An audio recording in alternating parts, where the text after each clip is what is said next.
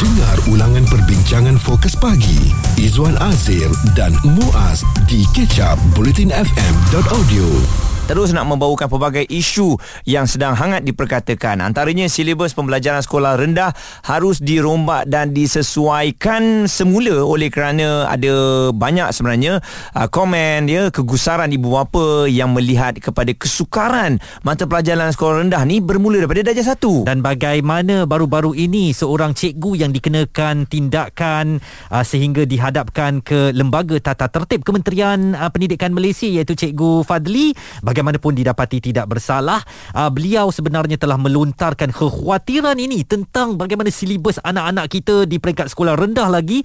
Kita yang dah besar ni pun boleh garu kepala atau giling kepala melihat contoh-contoh soalan. Dan ada seorang cikgu berkongsi soalan matematik topiknya kombinasi nombor bagi murid darjah 1 ya.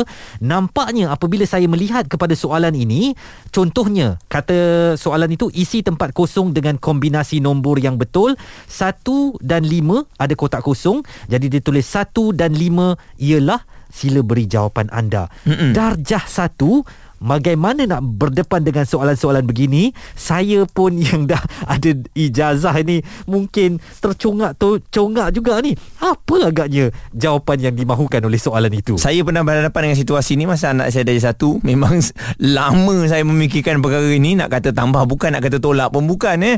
Ha, jadi kena google kena tanya dan sebagainya. Bayangkan kita ni ada besar pun uh, pening nak memikirkannya. Mm-hmm. tapi anak-anak kita ni um, mungkin okey saya ambil yang positif masa tu. Mungkin cikgu di sekolah telah mengajar cara macam mana nak dapat jawapan pada soalan tersebut. Betul. Aa, ah, bukan pada kita lah sebab kita tak belajar di sekolah. Mm-hmm. Tapi cikgunya telah mengajar di situ.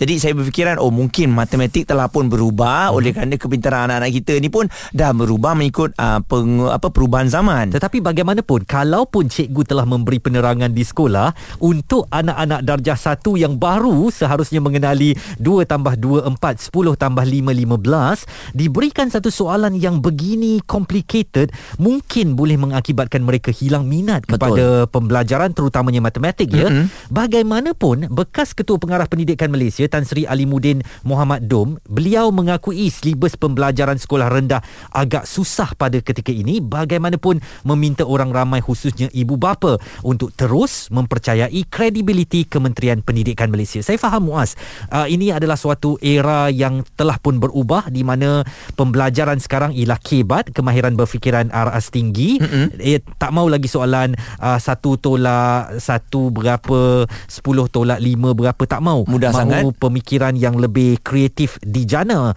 oleh anak-anak muda kita melalui soalan-soalan yang kompleks begini. Mm-hmm. saya fikir itu gagasan ataupun arah tuju yang sedang uh, dilaksanakan oleh kementerian. Saya nak sangat um, mendengar ya um, apa yang dikongsikan oleh ibu bapa yang menghantar anak-anak mereka di sekolah swasta ni. Adakah pembelajaran mereka di sekolah swasta ni juga sama susahnya seperti ini dan mungkin juga kalau susah mereka tak menyuarakan pun sebab mereka membayar sekolah tersebut. Mm-hmm. Persoalannya apabila sekolah diberikan secara percuma ni um, mulalah ibu bapa menimbulkan pelbagai persoalan ya sebab kalau di sekolah swasta ni tak ada pula saya dengar kes katanya anak dia darjah satu tu susah sangat dia marah pula cikgu. Mm-hmm. Tak ada pula. Jadi adakah sebenarnya oleh kerana kementerian kita ni nak buat nak naikkan sikit sistem kita ni bagi power sikit sama level dengan sekolah swasta mm-hmm. ibu bapa dah mula bising. Jika anda terlepas topik serta pendapat tetamu bersama Fokus Pagi, Izwan Azir dan Muaz, stream catch up di blutinfm.audio.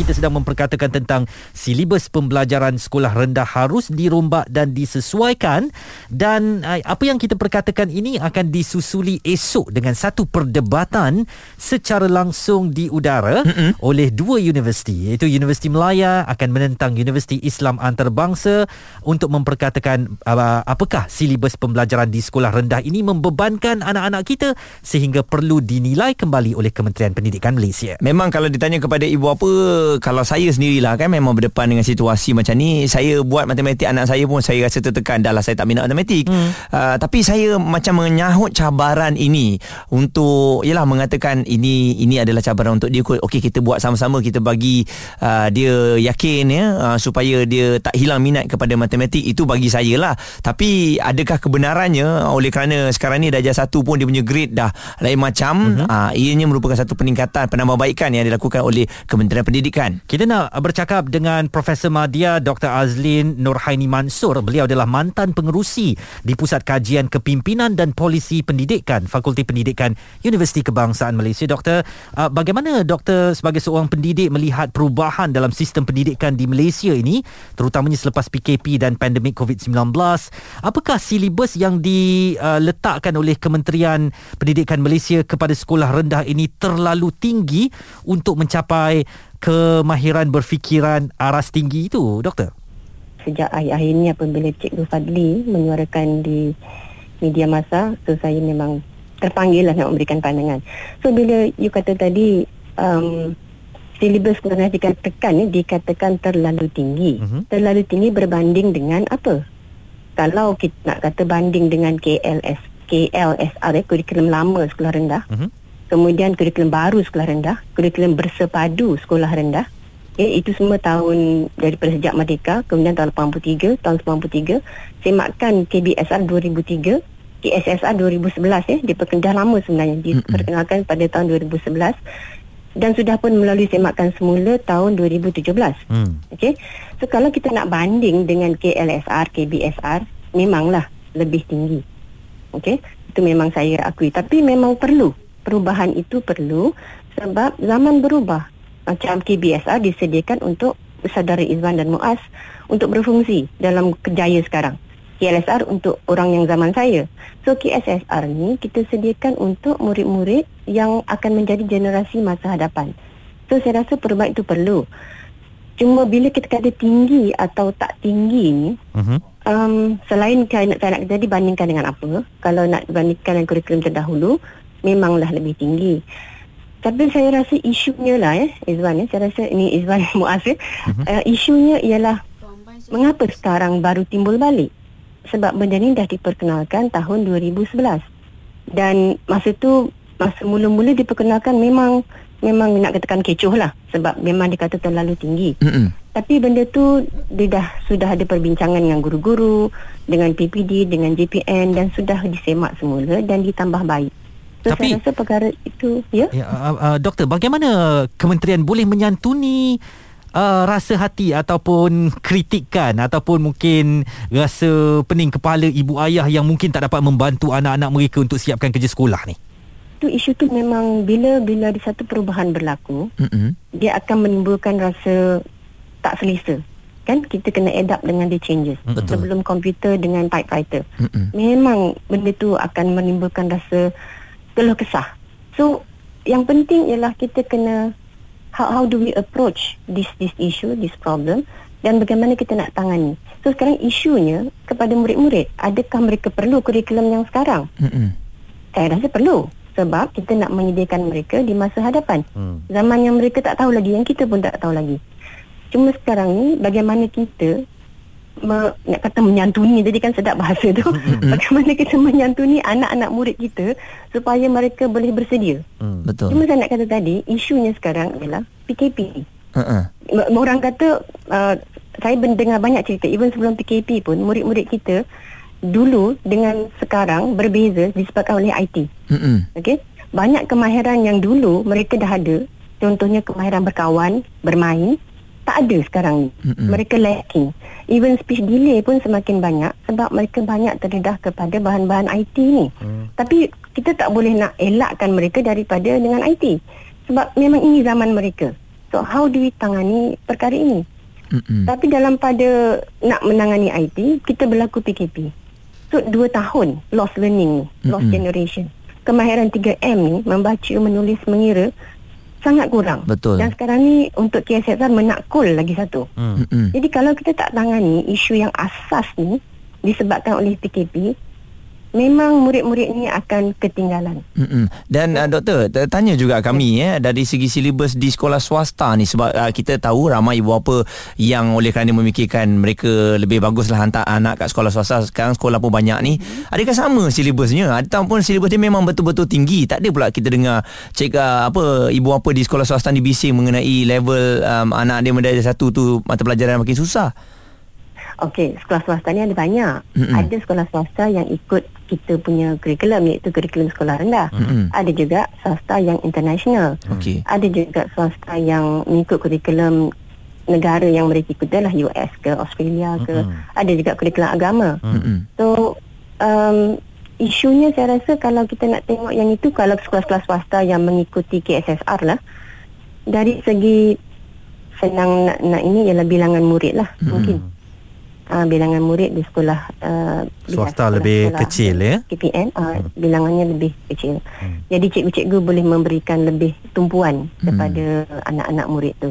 Dengan kelemahan yang berpunca daripada pada se- sekarang ni lah saya tengok pada PKP lah. Memang banyak sebenarnya uh, pesan PKP yang kita tak tak nampak dan yang perlu ditangani oleh khususnya saya nak kata ibu bapa lah. Peranan ibu bapa besar sekarang ni untuk membantu anak-anak mereka supaya me- me- menguasai kemahiran 3M ni sebelum mereka boleh move forward. Sekolah rendah lah, khususnya sekolah rendah. Saya dengar apa yang uh, uh, doktor kabarkan ini uh, artinya apa yang dilakukan oleh kementerian itu baik kerana nak mewujudkan golongan pelajar yang mungkin boleh mendepani cabaran semasa sekarang ini. Uh, jadi apa pesan doktor kepada ibu bapa terutamanya supaya uh, instead of minta silibus tu ganti dengan apa benda yang dia faham, kita terima silibus sedia ada sekarang ni yang dicipta untuk kebaikan anak-anak kita, uh, bersabar hmm. sedikit dan cuba cari jalan untuk memahami apa yang dilakukan oleh kementerian. Uh, ibu bapa perlu membantu anak-anak mereka ni. Not just ibu bapa, saya rasa masyarakat. Hmm. Kalau di sekolah sahaja, guru-guru, mereka ada terlalu ramai murid nak di sebab mereka kena catch up dengan yang 2 tahun tertinggal. Hmm. Lepas tu dengan silibus yang sedia ada sekarang. Okey. Jadi masa pula terlalu suntuk untuk dalam masa setahun tu kita nak cover 2 tahun plus tahun semasa. Tu kita kalau nak harapkan cikgu cover 3 tahun serentak it's a bit impossible. Hmm. So ibu bapa ni perlu upgrade lah. Upgrade naik tak naik, naik taraf pengetahuan mereka cakna. Kurang-kurangnya boleh bantu penguasaan asas pun saya rasa um, alhamdulillah. Jadi kita dapat menyediakan anak-anak murid, anak-anak kita ni bila mereka ke sekolah, mereka boleh bersedia dengan uh, subjek-subjek yang lebih baharu. Baik. Ya. Sebab kita satu lagi saya nak sebut kita ada ramai kan uh, murid-murid ni kita ada 5 juta murid, kita Mhm. hanya ada 400 ribu guru.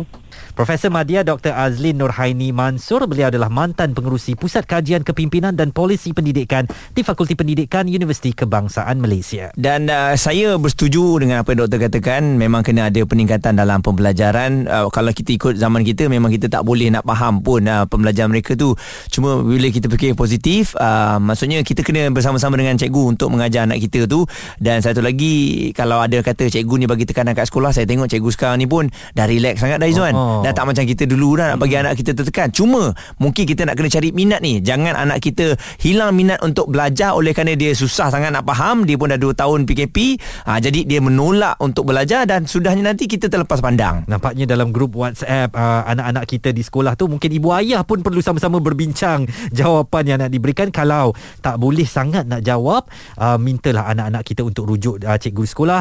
Beritahu kepada mereka hari ini cabarannya berbeza dengan uh, persekolahan zaman dahulu dan inilah yang terbaik buat anda. Tapi minta maaf lah ayah tak boleh nak ajar ayah pun tak apa-apa faham. Tapi cikgu faham mari kita cuba dapatkan cikgu untuk terangkan bagaimana nak selesaikan masalah ini. Ataupun ibu ayah kena ada kawan cikgu lah.